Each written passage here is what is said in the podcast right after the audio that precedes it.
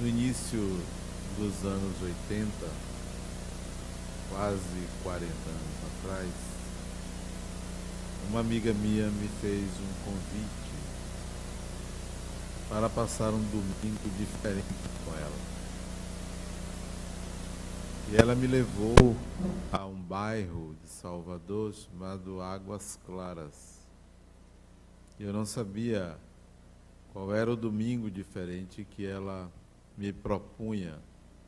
Por confiança e amizade, seguimos no mesmo carro para esse bairro, àquela altura distante de onde eu morava.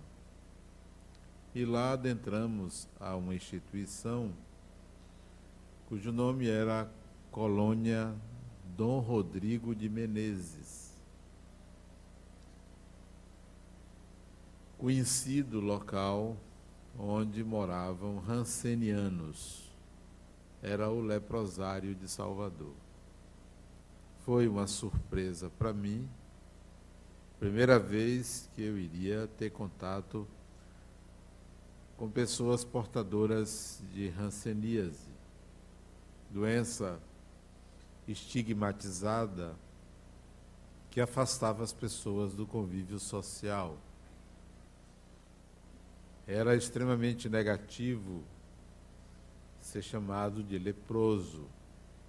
E havia muitos internados nessa colônia. Eles habitavam em alojamentos coletivos, em quartos dois a dois. E eu, naquele momento em que vi a primeira pessoa portadora de hanseníase, intimamente eu rejeitei qualquer tipo de contato. Tinha preconceito. Tinha vinte e poucos anos de idade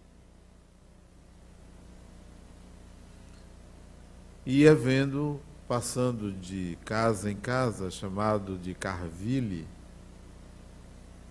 mas não queria contato com aquelas pessoas. Até que um deles, cujo apelido era Verdinho, ele não tinha uma das pernas, usava uma bengala, não tinha um dente sequer, calvo, bastante calvo, se aproximou de mim e estendeu a mão para me cumprimentar. Com um pouco de asco, eu apertei a mão dele, obrigatoriamente porque tinha pessoas em volta de mim. E quando eu apertei a mão dele, eu senti vergonha de mim mesmo. Eu me senti bastante inferior, porque, embora sorrisse naquele momento, intimamente eu rejeitava aquela pessoa. E fiquei muito incomodado com isso, bastante incomodado, comigo mesmo. E ela me levou para percorrer as casas ela já conhecia, já visitava regularmente o leprosário, talvez quisesse me provocar um impacto para dissolver a minha meu orgulho, a minha vaidade, o meu egoísmo, ao entrar em contato com pessoas excluídas, pobres, E esse indivíduo, de nome Verdinho, inexplicavelmente passou a acompanhar-nos. Ele ia atrás com a bengala dele e ela me mostrando, me explicando como viviam. E ele atrás, seguindo a gente. Ao término no nosso passeio interno na colônia, ela me apresentou uma pessoa cujo apelido era Silunga, uma senhora que devia ter seus 70 anos, sentada no chão de cimento vermelho, porque não andava mais, era um lugar muito pobre, mal conservado. E Silunga não tinha nenhum dedo nas mãos, nas duas mãos, nenhum dedo. Era um cotoco de mão, só tinha a palma, não tinha nenhum dedo. Também sem dentes, cabelo branco, mas bem ralo, bem ralo, cabelo encaracoladozinho, bem ralo. E Silunga também sorriu para mim. E eu me abaixei, e aí eu comecei a, num processo interno de mudança. Porque alguém me falava naquele momento, dizendo assim: Você poderia ser um deles. Abrace. E então me testei e abracei Silunga no chão. E ali fiquei sentado no chão uma, um domingo. Era por volta de 10 horas da manhã. Um domingo, sentado no chão, de cimento vermelho, na varanda de um alojamento coletivo, conversando com a pessoa semi-analfabeta, doente, sem poder andar, sem dedos, não enxergava direito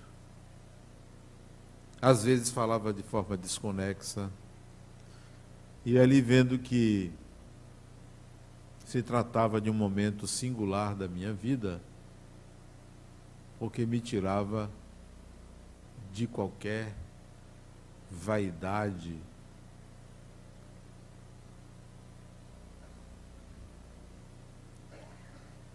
Dali, ela me levou para conhecer um indivíduo de nome José Dalmiro. Ele não podia sair do quarto porque ele era obeso. O rosto desfigurado pela doença não tinha a última falange de todos os dedos.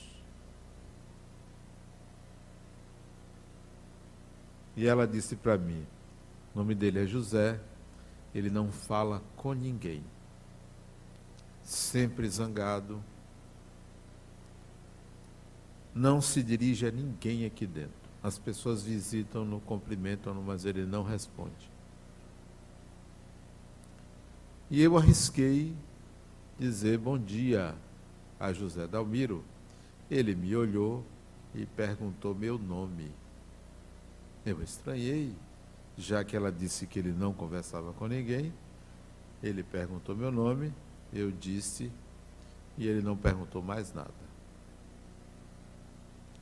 Nesse momento, entra uma enfermeira, irmã de caridade, Maria, de descendência. Não me lembro se ela era francesa ou era inglesa, não tenho certeza, acho que francesa nos cumprimentou e disse: Que bom que José falou com você. Deve ter alguma razão para ele cumprimentar você, porque tem dez anos que ele não fala com ninguém. Ele entrou aqui muito jovem, foi perseguido pela polícia porque os rancenianos, há anos atrás, tinham que ser internados compulsoriamente. E ele foi internado aqui compulsoriamente, sempre zangado, sempre reclamando. E é estranho que ele tenha falado com você.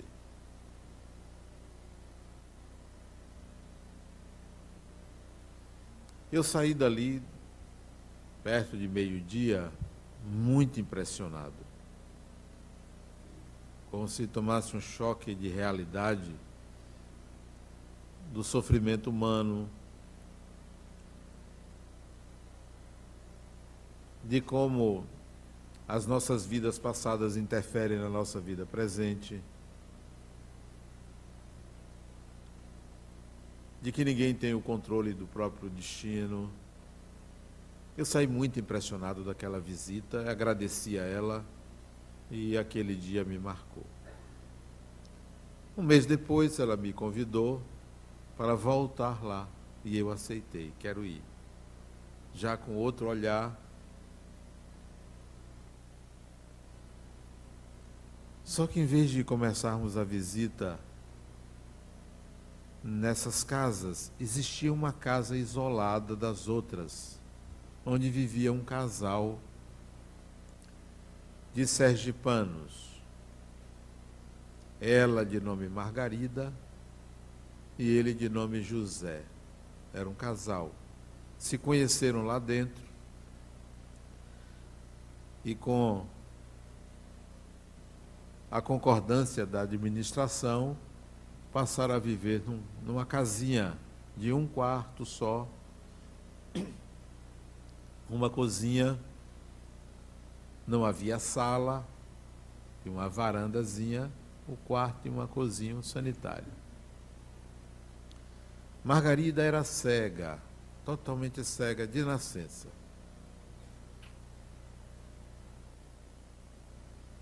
Isso é uma característica dela, o rosto desfigurado, magrinha, alta, bem magra. E José não andava, porque não tinha mais os pés. A doença já tinha comido os pés. Ela, ela cega e ele sem andar. Se completavam. E nessa casa, eles os dois estavam no quarto, o quarto tinha uma janela para fora. E eu me aproximei, junto com esta minha amiga, de nome Eliana, me aproximei pela janela e tinha algumas pessoas no quarto visitando o casal, como eu visitando, não pude entrar porque tinham pessoas no quarto e pessoas do lado de fora, na varanda. Eu fiquei na janela. E ele, que enxergava, para cada pessoa que visitava, ele perguntava o nome. Como é seu nome? Pegava um caderno espiral pequeno, surrado, meio sujo o caderno, uma pontinha de lápis, ele ali anotava o nome da pessoa. Qual é seu nome? Foi perguntando às pessoas do quarto e chegou para mim, perguntou como é seu nome. Eu, para não dizer Adenauer, embora seja um nome comum, qualquer pessoa pode pronunciar bem, eu não disse meu nome Adenauer. Eu disse meu segundo nome, que é Marcos. Que até me esqueço que eu me chamo Marcos. E até eu disse Marcos. Ele aí anotou Marcos. Aí eu perguntei, por que, que você anota o nome de todo mundo? Aí ele disse, não, é para eu não me esquecer, quem me visita Aí Margarida, você sabe como é mulher, diz: Não, não é não. Ele anota o nome de todo mundo, porque depois que todo mundo sai, de noite, ele reza por cada pessoa que visita ele. Eu me comovi com isso, né? A gente vai visitar uma pessoa doente, pensando que vai levar alguma coisa para a pessoa, pensando que está numa condição superior e esta pessoa reza por você.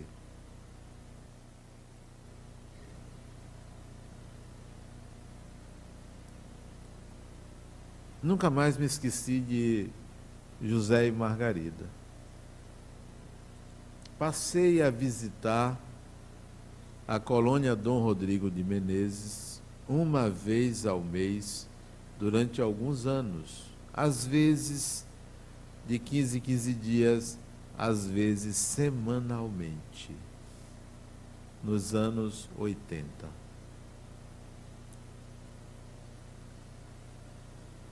Lá pela quinta visita, quarta, quinta visita, esses indivíduos, todas as minhas visitas eu contactava com eles. Verdinho, Silunga, Zé Dalmiro e Margarida e José. Lá pela quinta visita, o senhor Verdinho, que até hoje eu não sei o nome, me disse: Senhor Adenauer, isso era um menino, vinte e poucos anos. Ele já devia ter seus 50 anos.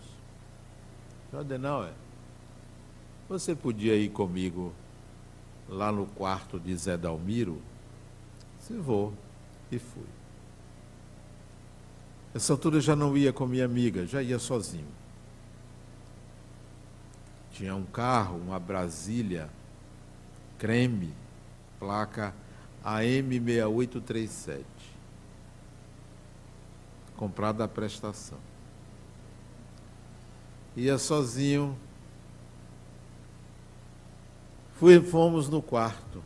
Ele com aquela muleta, quase pulando, feito um saci e eu ali, do lado dele, entramos no quarto de José, zangado, ele, cara fechada, rosto desfigurado pela doença. E Verdinho disse assim: Zé, olha ele aqui. Você não queria falar com ele? Eu fiquei surpreso, né? José não estava recostado na cama, a cama era encostada na parede, ele estava recostado na cama, uma camisa listrada, antiga, com os botões meio abertos. José não disse nada. Recostado estava, recostado ficou. Verdinho insistiu. Mas você não disse que queria falar com ele? O que você quer perguntar a ele? Pergunte.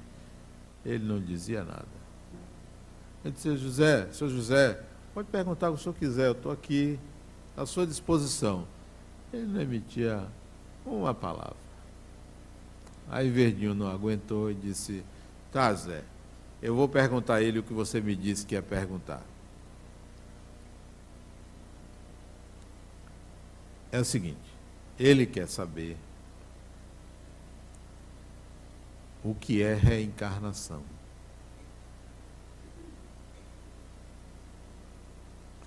Na linguagem que eu tinha naquela época, expliquei que a reencarnação, processo de evolução, de retorno do espírito a um novo corpo. Entende... Verdinho, entendeu José o que ele disse? José não mexia nem a pálpebra, nada. Verdinho, Zé, você não vai perguntar mais nada, não? Mudo ele estava, mudo ele ficou. E a conversa encerrou ali, sem ele dizer nada. Eu fui embora. Aí eu fiquei intrigado. Aquele homem estabeleceu uma comunicação comigo. Tinha alguma coisa que ele queria me dizer. Ele me escolheu. E é muito bom quando uma pessoa lhe escolhe. Isso significa sintonia. Ele me escolheu. Na semana seguinte eu voltei lá e fui direto procurar Verdinho para um contato com José, porque eu entendi que os dois eram amigos.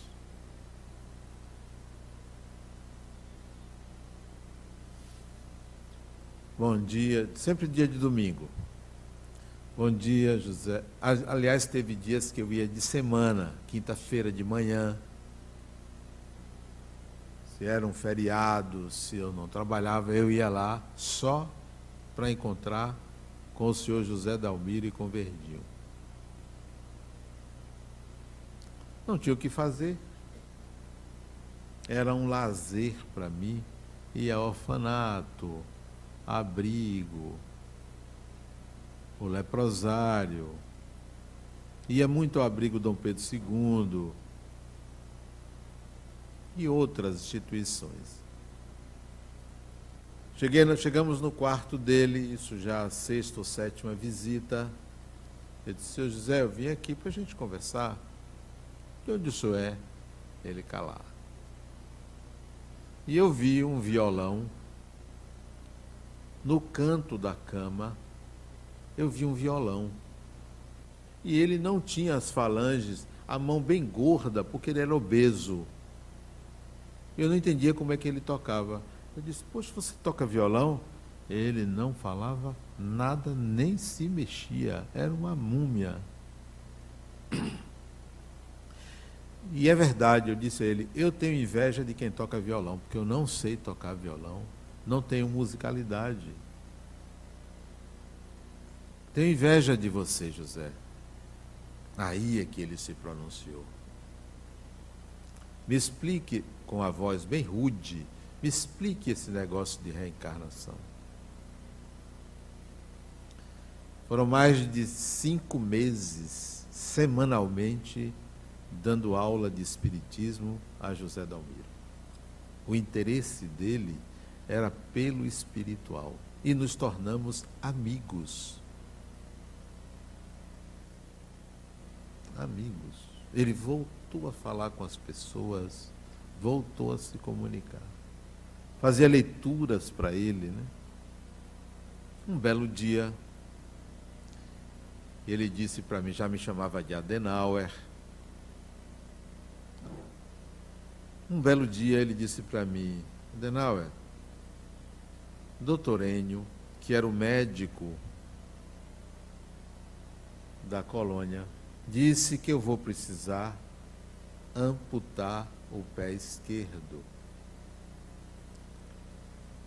Ele se locomovia com muita dificuldade, não só pela obesidade, mas porque ele não tinha boa parte dos dedos e o médico disse que ele ia precisar amputar o pé esquerdo. Aí eu... tínhamos conversado muito sobre reencarnação, espiritismo, vida após a morte, o corpo como instrumento de evolução.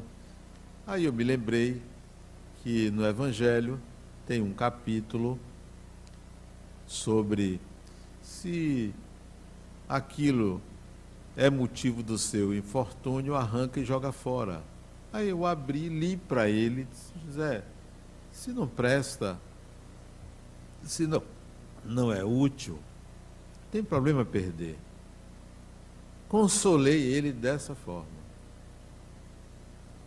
Passaram-se uns dois meses, a cirurgia foi marcada. Hospital Santa Isabel, Hospital do SUS, foi marcada a cirurgia, eu disse, José, eu vou visitá-lo.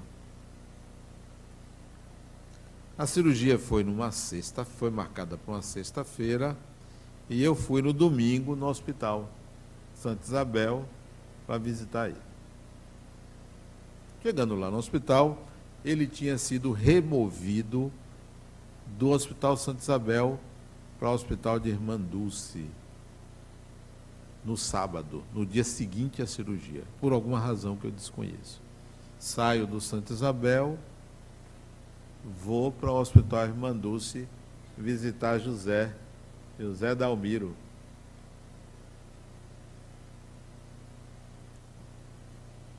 Eles chegam no hospital, ele estava num, num ambulatório, ambulatório o nome? Tem vários leitos. Ambulatório enfermaria, ele estava numa enfermaria que devia ter talvez uns 15, 20 leitos em duas fileiras. Ele era o último leito do lado esquerdo da entrada da enfermaria. Quando eu cheguei, ele estava dormindo, todo coberto. Tinha uma cadeira, uma única cadeira na enfermaria. Eu me sentei aguardar ele acordar. Só que eu dormi de boca aberta lá. Quando eu acordei, ele estava acordado. Aí, que bom que você veio me visitar. Disse, ah, que bom vê-lo aqui, tal, tal. Como foi a cirurgia? Ele disse: Ah, não tiraram o pé, não. Disse: Ô José, que coisa boa. Coisa boa. Ele disse: Não, arrancaram a perna. Ele, com esta naturalidade. Não, não tiraram a perna, não tiraram o pé, não. Tiraram a perna. Eu tomei aquele choque que eu não esperava. Ele disse: Você não me disse que se uma coisa não presta, arranca e joga fora? Eu entendi, é isso mesmo, eu estou muito bem. E ficamos aquela tarde de domingo conversando, eu e o Zé Dalmiro, até que ele teve alta, voltou para a colônia, passou a tocar violão para as pessoas com uma. Como é que chama aquele negócio? Uma palheta é, enganchada no dedo, nesse dedo aqui. Não sei como é que ele conseguia tocar aquilo. No outro dia ele me disse: Eu vou precisar de um novo óculos. Ele tinha um óculos que não era fundo de garrafa, não, era fundo de adega, porque era um negócio impressionante. Eu não sei como é que ele conseguia enxergar com aquilo. Ele disse: Adenal, eu vou precisar. Doutor Enio disse que eu vou precisar fazer exame de vista. É lá na cidade. Mas a ambulância daqui quebrou e o exame é tal dia. Você consegue me levar? Eu disse, eu te levo. Era um consultório ali no edifício, na Avenida 7, Relógio de São Pedro, edifício Fundação, Fundação Politécnica. Ele veio lá, ele fez exames, conseguimos novo óculos, Pois bem, foi uma amizade muito interessante, muito interessante. Ele me escolheu e eu me senti lisonjeado por poder estar ao lado de um homem singular e que mais me ensinava do que eu a ele. Eu ensinava espiritismo e ele, sem perceber, me ensinava o que é viver sem exigências Viver com a sua doença e entender que a doença era um caminho, era uma possibilidade de crescimento. Né? Um belo dia, ele já devia ter seus cinquenta e poucos anos, mas era cardíaco, diabético, tinha uma série de doenças, ele, além da hanseníase. Um belo dia eu recebo uma ligação da colônia, do doutor Enio, é, José desencarnou. Primeiro tinha sido Verdinho, que tinha desencarnado já, depois de uns três anos que eu o conhecia, e depois foi José que desencarnou. Desencarnação, para mim, ela só é ruim quando a pessoa está perdida. Só é ruim quando a pessoa se mata. A desencarnação é lamentável pela via do suicídio e quando a pessoa está perdida, não é bom desencarnar. Mas quando a pessoa não teme a morte, não cria expectativas quanto ao depois da morte, desencarnar é ir ali. Zé Dalmiro desencarnou. Eu frequentava um centro espírita no Pelourinho, chamado, ainda existe até hoje.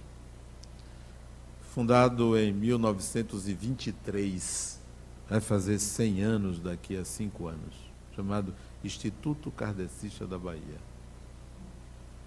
Frequentava esse centro e nas tardes de sábado eu saía da minha casa, eu morava ali na Vitória, e ia andando até o Pelourinho. Era um negócio gostoso você andar por aquela Avenida 7, vendo. Sábado de tarde, duas horas, ia para a minha reunião mediúnica, que começava às três horas. Duas e trinta, duas e quarenta eu chegava.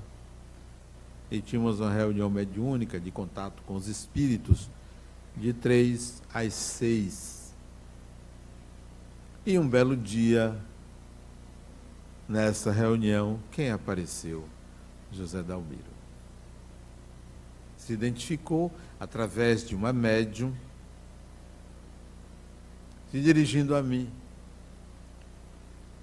me contando como foi a desencarnação dele.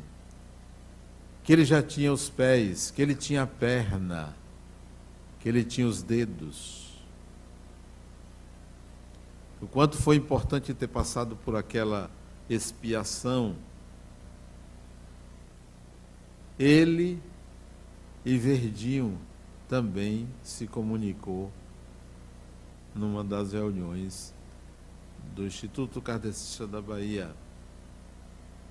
Como é bom você falar com pessoas que você conheceu e a pessoa lhe traz lembranças, lhe relembra. Lembra daquela vez que nós conversamos sobre isso, sobre aquilo?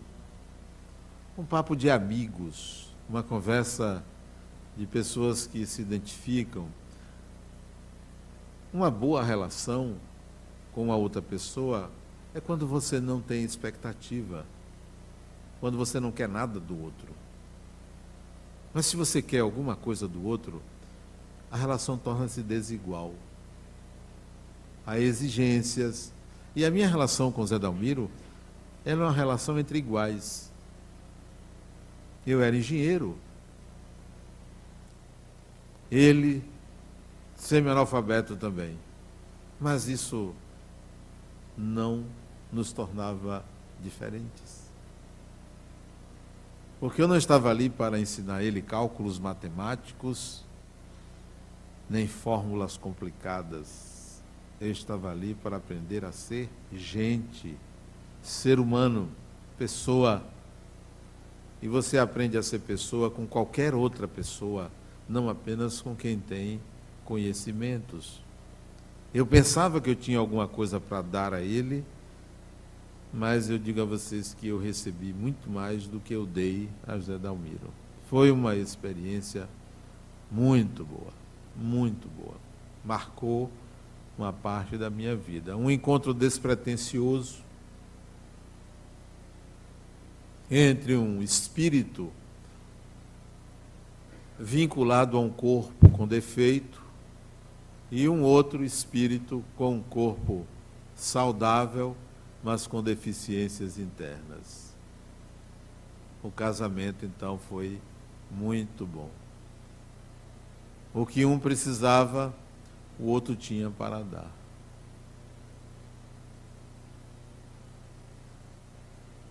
Quando a nossa relação com o outro tem exigências, deixamos de aprender. Exigimos. E a minha relação com ele era uma relação em que não havia exigências. Havia uma amizade sólida, improvável de ser materializada socialmente pela internação dele, pelas limitações dele. Mas as nossas relações, elas também acontecem na dimensão do espírito. Há amigos que eu tenho e que eu não os conheço materialmente. São meus amigos, estão desencarnados. São sólidas amizades, tanto quanto eu tenho amigos encarnados. Isso transcende a matéria, transcende as convenções sociais. Né? Às vezes nós estamos ligados por laços de sangue a uma pessoa, mas não temos nenhuma afinidade.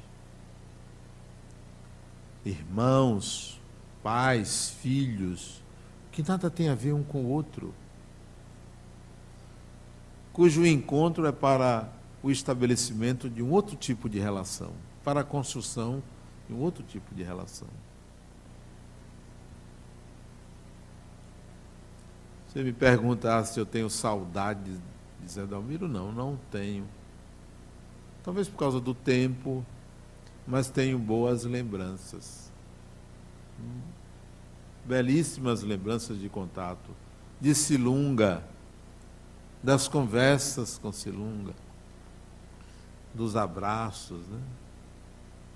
Figuras que não poderia colocá-las na minha vida social, mas que tinha uma importância psíquica muito grande, porque representava a queda da vaidade, do orgulho dentro de mim. Foram marcantes para mostrar que ninguém é melhor do que ninguém, ninguém está acima de ninguém. Nenhum ser humano pode se dizer saudável se o seu mundo interior estiver em desarmonia. A saúde não é um organismo perfeito. A saúde é um equilíbrio entre o mundo interno e o mundo externo.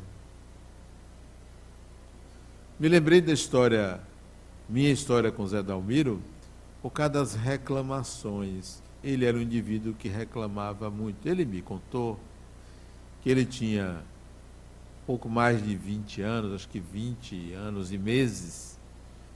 Ele tinha uma mulher, jovem como ele, quando ele descobriu que tinha essa doença, os vizinhos chamaram a polícia. Ele era do interior da Bahia, numa cidade aqui do Recôncavo, e ele foi preso, ele fugiu, mas depois foi capturado e ali colocado desde os 20 anos de idade. Acho que ele tinha 50 e poucos anos, eu não sei exatamente a idade dele.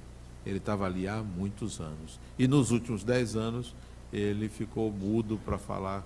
A única pessoa que ele se comunicava era Verdinho e Maria, a enfermeira, a missionária freira lá da Dom Rodrigo de Menezes. Então, são ligações que a gente tem com outras pessoas, com outros espíritos que servem de aprendizado muito grande. Ele reclamava muito porque ele era insatisfeito com a doença dele, até que ele compreendeu que a doença era representação de uma desarmonia interior dele. Daí surge a doença. Provavelmente alguém que desvalorizou a importância do corpo físico e aí vem com o corpo físico que se dissolvia lentamente, que é o caso da perda da sensibilidade da hanseníase. Então nós reclamamos de muita coisa. E não entendemos que só tem uma reclamação a ser feita. Eu só tenho uma reclamação.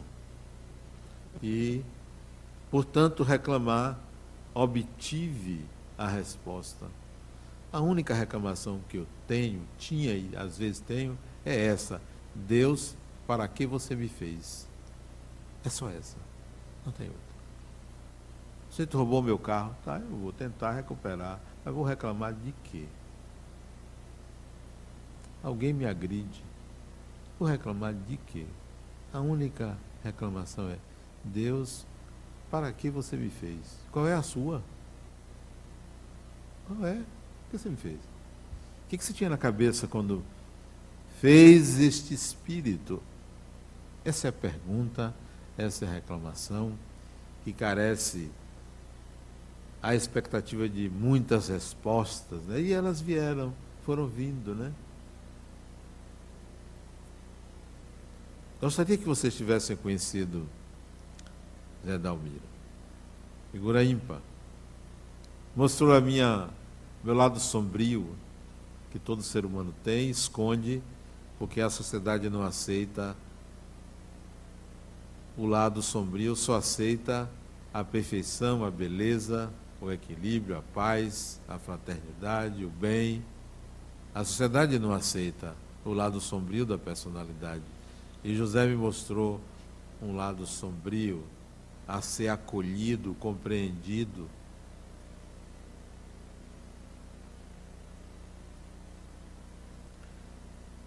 E o que me uniu a ele, a conexão, não é porque nós nos conhecíamos de vidas passadas, não. Teve um elo de ligação chamado Espiritismo o questionamento dele primeiro foi o que é reencarnação, o que nos uniu. Foi uma doutrina que trazia respostas, traz respostas. Elo de ligação foi esse. Como o Espiritismo une, né? Uma certa vez, não me lembro que ano, não sei se foi 1981, 82, 83, não me lembro. Faleceu um treinador da seleção brasileira chamado Cláudio Coutinho. Não sei se alguém se lembra. Nos anos 80 ele faleceu, não sei precisar o ano. E eu trabalhava é, num lugar que tinha muitas mesas, trabalhava assim umas 50 pessoas no mesmo ambiente.